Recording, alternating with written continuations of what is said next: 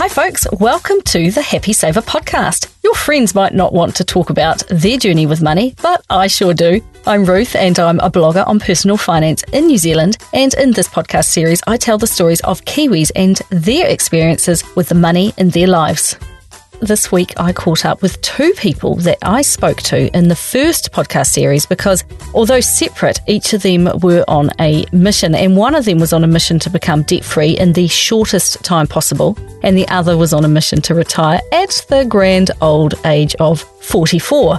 Well, our catch ups did not disappoint, and both of them have, in the last six months, made some really fantastic progress towards their own unique goals, and I'm really excited to share this with you today. But before I do that, here is a quick message from today's sponsor. Today's episode is brought to you by Superlife Invest. I used to be scared to invest because I didn't understand how I could do it myself. So cash just sat around in my bank account earning very little. But I knew that I was missing out on investment returns by not taking action. Superlife Invest offer a broad range of investment options that make it easy for you to invest, whether it's for the very first time or for seasoned investors. You can pick and mix funds to make up a portfolio or keep it super simple by choosing a managed fund that suits your risk profile. Their fees are low, you can adjust your portfolio at any old time free of charge, and keep track of your balance using their awesome mobile app. It is actually really easy to become an investor, you just have to take action and make a start. Go on, you know you can do it. So jump onto superlife.co.nz to sign up in minutes and download a copy of the product disclosure statement and choose Superlife, which is managed by Smartshares, for your savings and investments.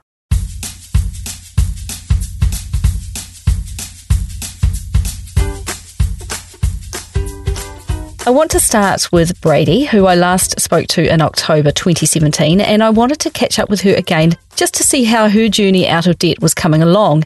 If you have not heard her story, then go back to season one, episode one, The Tipping Point, a Buddha and a movie, and have a listen first. But just a quick recap for the rest of you Bradie and her husband Paul found themselves living the Kiwi dream with their own beautiful home, three rental properties, and nice cars parked in the driveway. But it was actually a nightmare because of the large amount of debt that they had attached to all of this $566,000 to be precise. They were living paycheck to paycheck, and when that was not enough, as it invariably wasn't, out came the credit cards as well. And if Bradie wanted it, she bought it, while her husband Paul, he just quietly worried about the state of their finances in the background. Now, three important events happened, which gave them a big jolt, and it was just the jolt that they needed. While on a weekend away in New Plymouth, Bradie bought a Buddha statue, and Paul took her to task over her excessive purchase.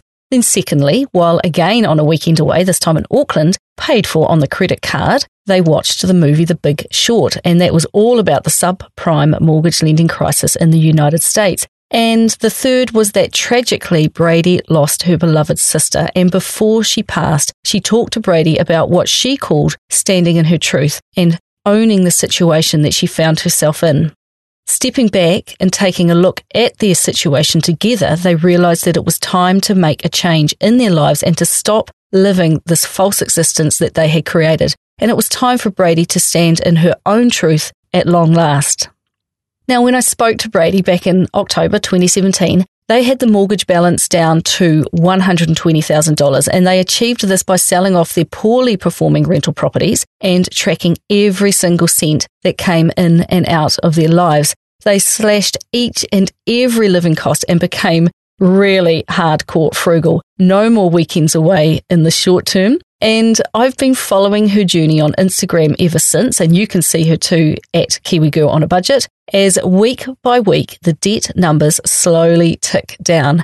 Because they are paying it down so quickly, I even had to contact her again just before I recorded this today so I could give a really accurate debt figure. So, as of very early May 2018, their balance is down to $87,205 and they are showing no signs of waning and they are still looking for every single opportunity to earn more and spend even less. And actually, if anything, they've really ramped it up because um, they are just getting so much traction. And as Bradie stated, it's become quite addictive.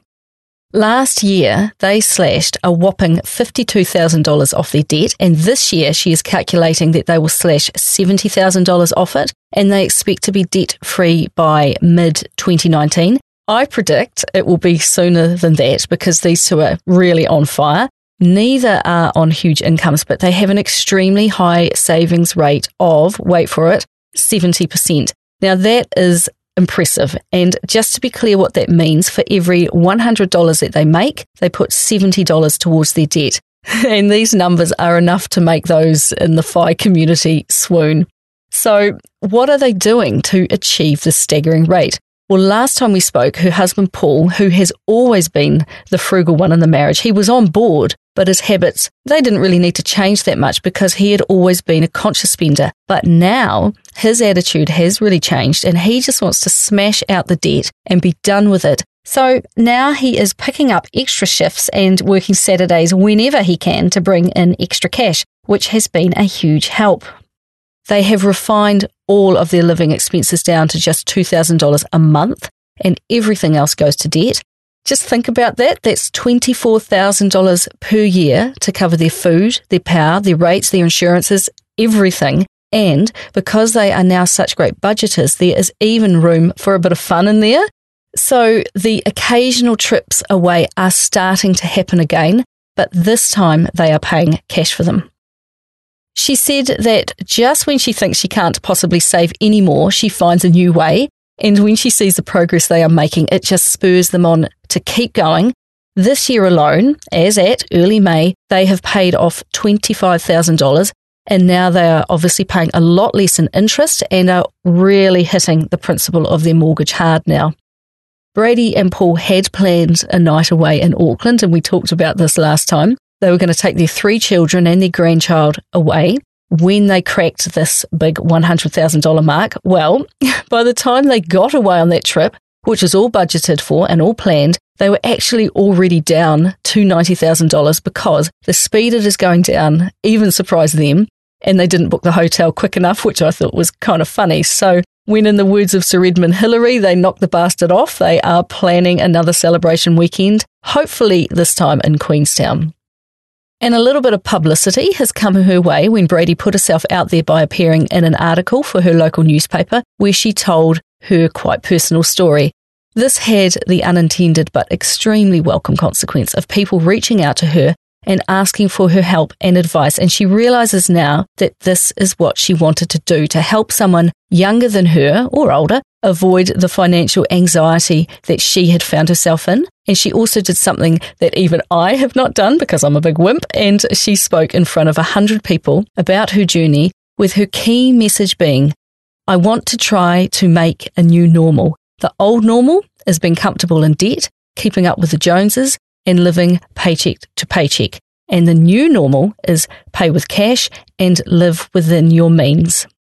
By speaking publicly about her own journey, Bradie is trying to be for someone else something she wishes she had when she was young. That is, someone to show her a better way with money, and it makes her day when she receives a message from someone saying that she has inspired them and she has helped them.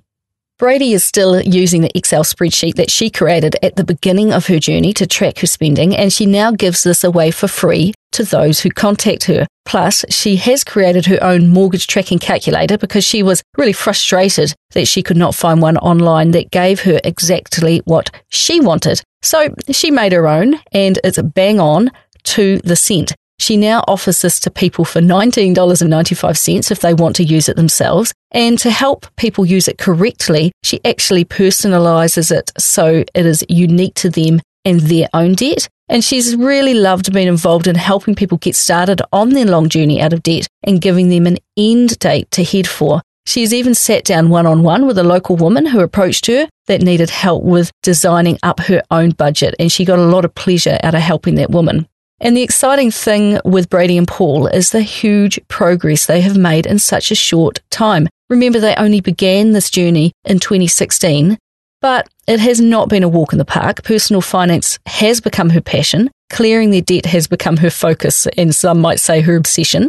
And she is excited to see where the next year or two is going to take them. And I know that they are followers of personal finance personality, um, the American guy Dave Ramsey. And I'm pretty sure that what he would say is that they are going to be millionaires in no time and outrageously generous along the way. And to mark the end of this journey, Bradie would like to do a debt free scream on his show. Just Google debt free screams if you don't know what I mean and just prepare to be inspired. And when that happens, I'll be sure to let you know.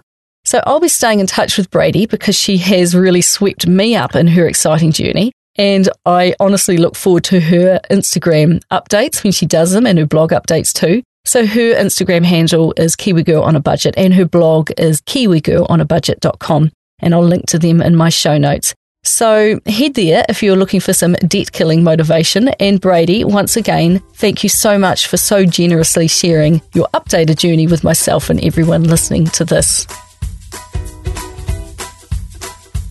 Now, the next update I wanted to talk to you about was our young retiree, Lisa. When we spoke back in 2017, she was in the final mathematical throes of finishing up her job and having a two year, what she called practice retirement. There had been a few restless nights' sleep as she woke up crunching numbers, and I wanted to know if she'd gone through with this retirement. Is she actually retired? Well, of course she is. Just to recap, last time I spoke with Lisa, it was for season one, episode three Investing for an Early Retirement. Make sure you have a listen if you've not heard that already. She was preparing to retire completely by the young age of 44, and she told me the story of her life so far, and it involved her journey to New Zealand, the creation of a business with her then husband that was profitable but really, really stressful. And she told me about her subsequent painful divorce and loss of that business and her journey to get back up on her feet again. Now, her divorce left her with a debt laden commercial property that she rented out as she fled the country. Uh, and she left to stay with family in Europe to just recover. And many years were spent living overseas while she created a new life for herself. And it was reconnecting with a Kiwi friend that got her back to the land of the long white cloud, Aotearoa. During her time away, the commercial building had paid itself off, and her years in Europe had been extremely frugal ones where she learned to live off the smell of an oily rag and to save the money left over. Now, that commercial property, which she sold upon her return to New Zealand, was to be the building block to get her life restarted. Our chat in late 2017 found her in a fully paid for property in the Queenstown Lakes area of New Zealand in a really stunning tiny home that Lisa and her new husband had built for themselves. Now, fast forward to April 2018, and we spoke by phone again, only this time she was sitting in her office in a Christchurch house on a cold autumn day where the inside temperature was a freezing cold 11 degrees. So it appears that a lot has changed for Lisa in the last six months. So, Lisa, when we talked, had been preparing to retire, and I'm very pleased to say that she has done it, aged 44. Her last paid work was on the 23rd of December when she pressed send on her computer, sat back, and thought, that's it, no more. And between Christmas and New Year, she got her final billing out of the way, archived all of her work files, and deleted everything work related off her internet browser. Her last official day of work was December the 31st, 2017. So it was therefore on January the 1st, 2018 that the magnitude of what she has accomplished really hit her. Clearly, a lot more has changed besides retiring, and I really wanted to know more. Retiring for Lisa coincided with deciding to move from Queenstown Lakes to Christchurch, and as luck would have it, during the five years that they owned their property down south, the value of the land they lived on had skyrocketed and more or less doubled in value, which we both agreed was completely bonkers. So they decided to sell up and free up capital, and that would aid her in her retirement. And in the process, they've moved from a very high cost of living area with a lovely wee warm home on a large piece of semi rural land to a bigger and apparently much colder house and a lower cost of living in the city suburbs of Christchurch. Lisa was quick to point out that the increased value in their property was purely down to the land going up in value and the fact that the increases in that area were, in her mind, absolutely ludicrous. Now, Lisa has lived a very simple lifestyle for many years, and if you will recall from the last time we spoke, she and her husband were always super frugal. And as a result, she came into contact with a lot of the workers in the area, and all of them, she said, were struggling From her hairdresser to her dental assistant to the shop workers whom she regularly met, they were all struggling and they were all thinking of moving away. And she said that each time she spoke to her hairdresser, which, given her frugal ways, was, I grant you, not as often as you might think, her rent had increased in the cold home that she actually lived in. And unless these people had moved there 15 years ago and managed to buy a house, then they were finding it just too expensive to stay and rent. And being a tourist region, many, many houses are now rented solely on Airbnb because there is so much more money to be made. And this takes them off the market for the people who serve you and I a flat white coffee when we visit. Many people suggested to Lisa that they Airbnb their own property. And while she does not begrudge others and the decisions they make, morally, she was having a hard time justifying it as an option for herself. Now, we are always hearing about the cost of housing in Auckland being prohibitive to many. Well, Lisa can assure you that the same applies in the Queenstown Lakes region. It was because of this rapid change and sense of exclusivity that she just didn't feel a sense of belonging anymore. So they sold up and they moved. Purchasing a house in Christchurch was a real juggling act. With no idea how long their property down south would take to sell, they wanted to be able to buy a house in Christchurch outright with cash with no lending. They ended up spending what feels to me like a big chunk of change, $560,000, which she told me was a mid range price. But for their money, they got a large house and a full size section, only problem she is finding is that the previous owners who designed the house and had it built 40 years previously decided that heating would not be necessary, hence her freezing her butt off in her 11 degree office when we spoke. Now, when we did speak, she had not been in the home long, and clearly a few changes were going to need to happen to make the place more comfortable.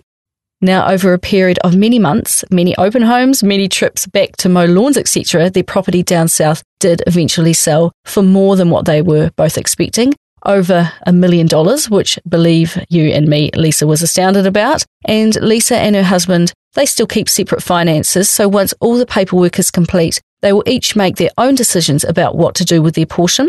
And sitting in her chilly office is where Lisa spends a lot of time researching and thinking and looking into her investments and calculating if she has enough to stay retired.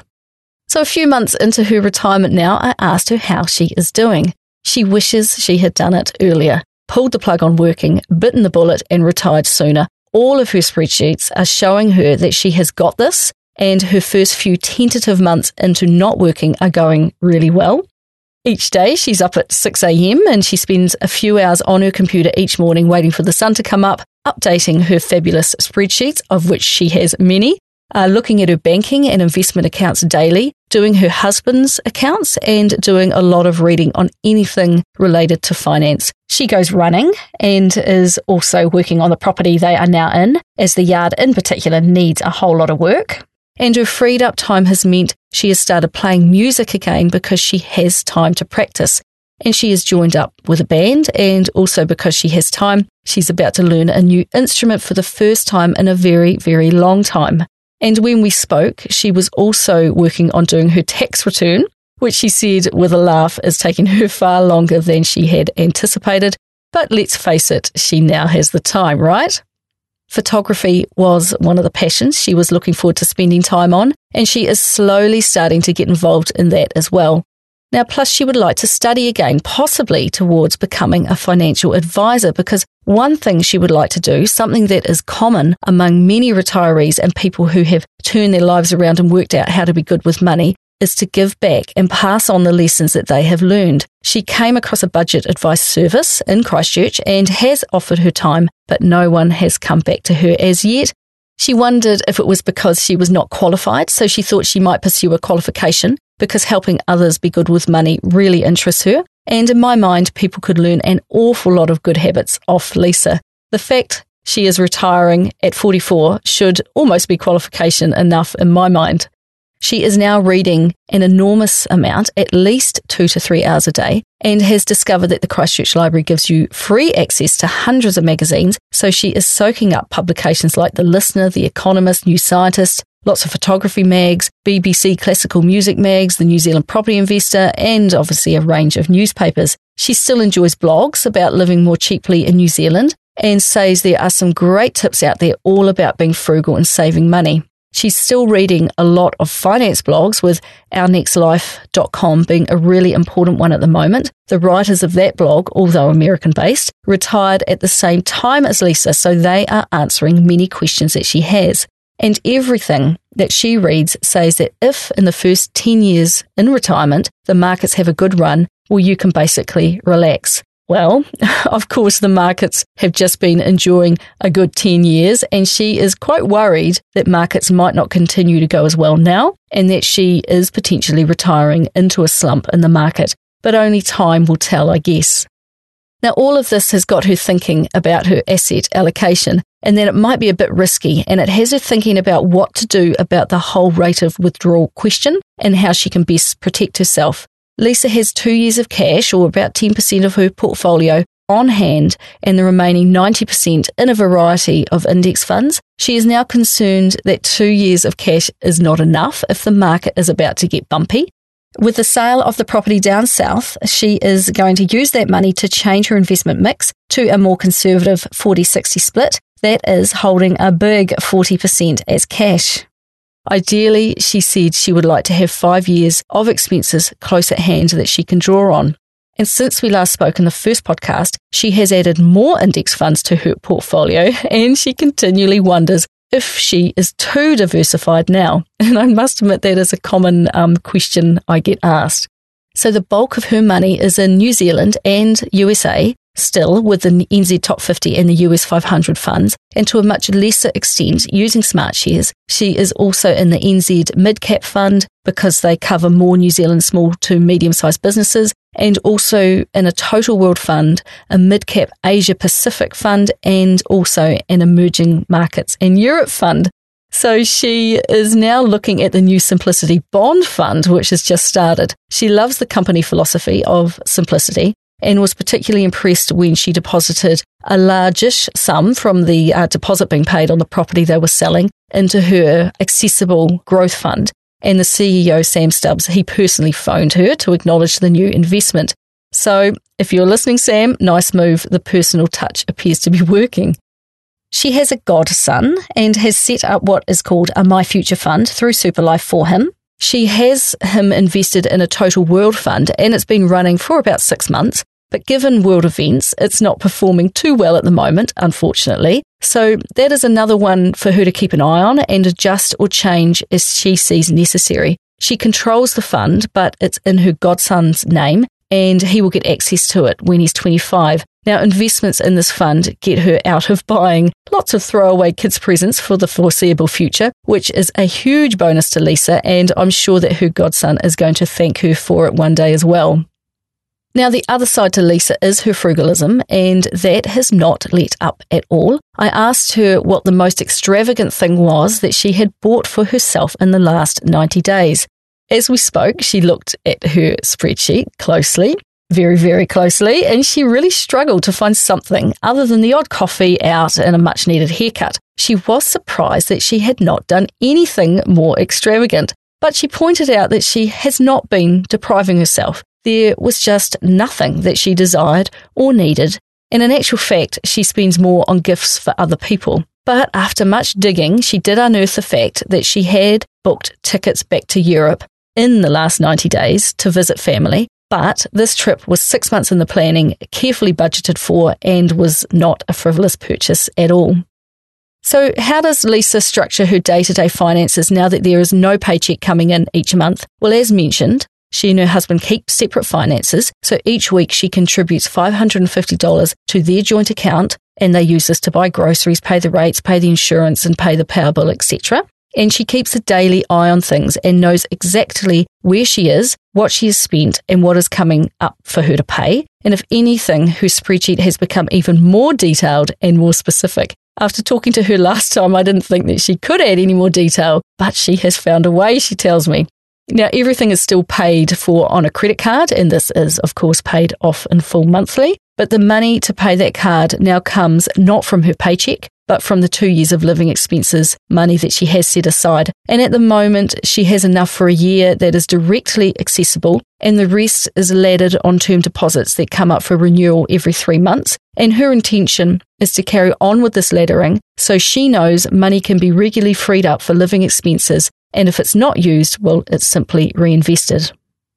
She still makes sure that she pays the minimum of $1,042 into KiwiSaver each year, as she is still entitled to the member tax credit even though she is not in employment. And she has money set aside for her phone bill, which is the cheapest plan she could find, just $15 a month. Uh, she's got money set aside for dental, for medical expenses and glasses, for gifts for others, and that sort of thing. And her travel back to Europe to see her family at least once a year is still factored into her monthly budget as well. And as she pointed out, travel always pumps up her living costs. And what about her husband? what does he make of this wife of his calling time on working at age 44? Well, he is equally financially independent and he could join her in retirement if he wanted to. And she thinks that watching her has been a really good lesson for him. Since coming to Christchurch, he is flat out working and is getting a bit tired and fed up with it already. He works for himself and is clearly good at what he does, but he is wanting to turn down a bit more work so he can get a better balance in his own life. He is much more careful than her with money, if that is even possible, and he is concerned about running out of money. But Lisa said that by observing her being so resolute and taking this path, it might just give him the courage to know that it can be done. She is very optimistic about all this and thinks what could possibly go wrong. And because they don't have kids, there is no one to be responsible for, so she can take the calculated risk that she has. And when her husband sets off to a hard day at work with his nicely packed lunch, which she has created because she has time, and when he returns at the end of the day to a beautifully cooked meal, which she has prepared, he is probably thinking to himself that this arrangement actually has some pretty good benefits. And as a couple, they would love to take on a house build again and work together on a big project, or in their case, a very small house build project. So that is a joint goal that they are working towards. And Lisa said it would be really fun to have the time to really research and help coordinate a build. I feel an episode of Grand Designs New Zealand coming on, but one where the house is actually completed on time and on budget. Now, Lisa said it is such a freeing feeling to have no debt, and there is no way on earth she could do what she is doing if she was carrying debt. The first couple of months of trying out this lifestyle sees her with her eye very closely trained on all of her investments, and there is certainly the doubt of have I got this right? Should I change or tweak this? I would imagine her thoughts are much more like the first airplane flights ever taken, full of day one nerves of, oh my God, did I design this thing correctly? Uh, she feels she has probably taken a conservative path, but she does not want to have to go back to work ever again. If indeed she ever works in a paid job again, it will be because she wants to do something that she loves so she wants to play it safe with index funds, term deposits, maybe a bond fund, etc., and just let them do the hard work for her. And I very much imagine that after a year or two, everything will be much more on autopilot because she knows that the systems she has set up are actually working. And full credit to Lisa, this self taught investor who is still really actively learning. She is understandably delighted to be where she is at, and in typical New Zealand fashion, is understated about the amount of work it took to get her to this point. I reckon if she can sort out the heating problem in her house prior to winter really hitting, she has her life just about perfect. And good on her, and a huge thanks to Lisa for once again sharing her life, giving us a wee bit of an update, and uh, letting you and I know what's been happening in the last couple of months. Before I wrap up, I have another quick message from today's sponsor. They help me bring you this podcast for free, which is, in actual fact, the exact amount of money the super frugal Bradie and Lisa like to spend. A huge thank you to Superlife Invest for helping me bring this episode to you today. Remember that Superlife, which is managed by SmartShares, is your home for savings and investments, offering both low fees and a broad range of investment options to choose from. Visit superlife.co.nz to download a copy of the product disclosure statement and sign up to Superlife Invest. So that's all from me this week. I'll be back next Wednesday with another money journey of another Kiwi. If you enjoyed today's podcast, please hit subscribe and it will automatically update in your podcast app each time I release a new episode. If you want to get in touch, you can find me at thehappysaver.com, and I would love it if you could give me a five star review in iTunes and share this with your friends. Those are the best ways that people can learn about my podcast, and I would love it if you would talk more about money with your own friends and family and help me continue to help others be better with money. So until next time, happy saving.